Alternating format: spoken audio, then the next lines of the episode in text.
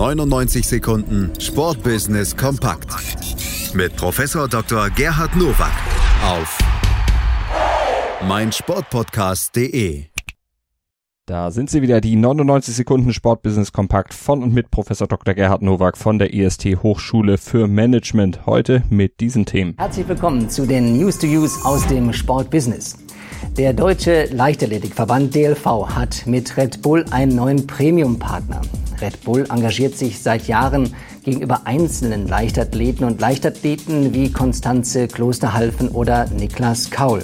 Als Partner des D L V will Red Bull noch stärker bei Veranstaltungen präsent sein, wie den Deutschen Meisterschaften oder der Internationalen Team-Challenge Berlin fliegt.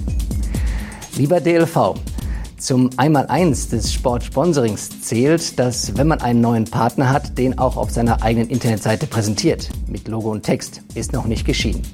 Aber viel wesentlicher ist die Frage, was passiert mit dieser Partnerschaft? Denn der D L V hat es nicht geschafft, ein Hygienekonzept für die verschobenen deutschen Meisterschaften Anfang August auf die Beine zu stellen, wo ab der Mittelstrecke alle Athleten um ihre Meisterschaft kämpfen können.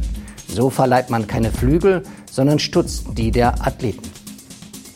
Der F C Barcelona hat seinen neuen Streaming-Dienst Barca T V Plus gestartet und baut damit sein digitales Angebot weiter aus.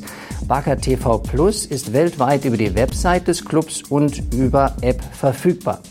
Drei verschiedene Sprachen, Katalanisch, Spanisch und Englisch, stehen zur Verfügung. Für vier Euro neunundneunzig kann der Fan auf der Plattform über tausend Stunden Material und dreitausend Videos anschauen. Das berichtet der Sport-Informations-Dienst.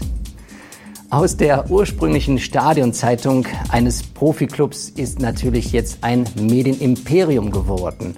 Und Barcelona wird hier auch Geld verdienen und sich in der Marke noch mehr positionieren.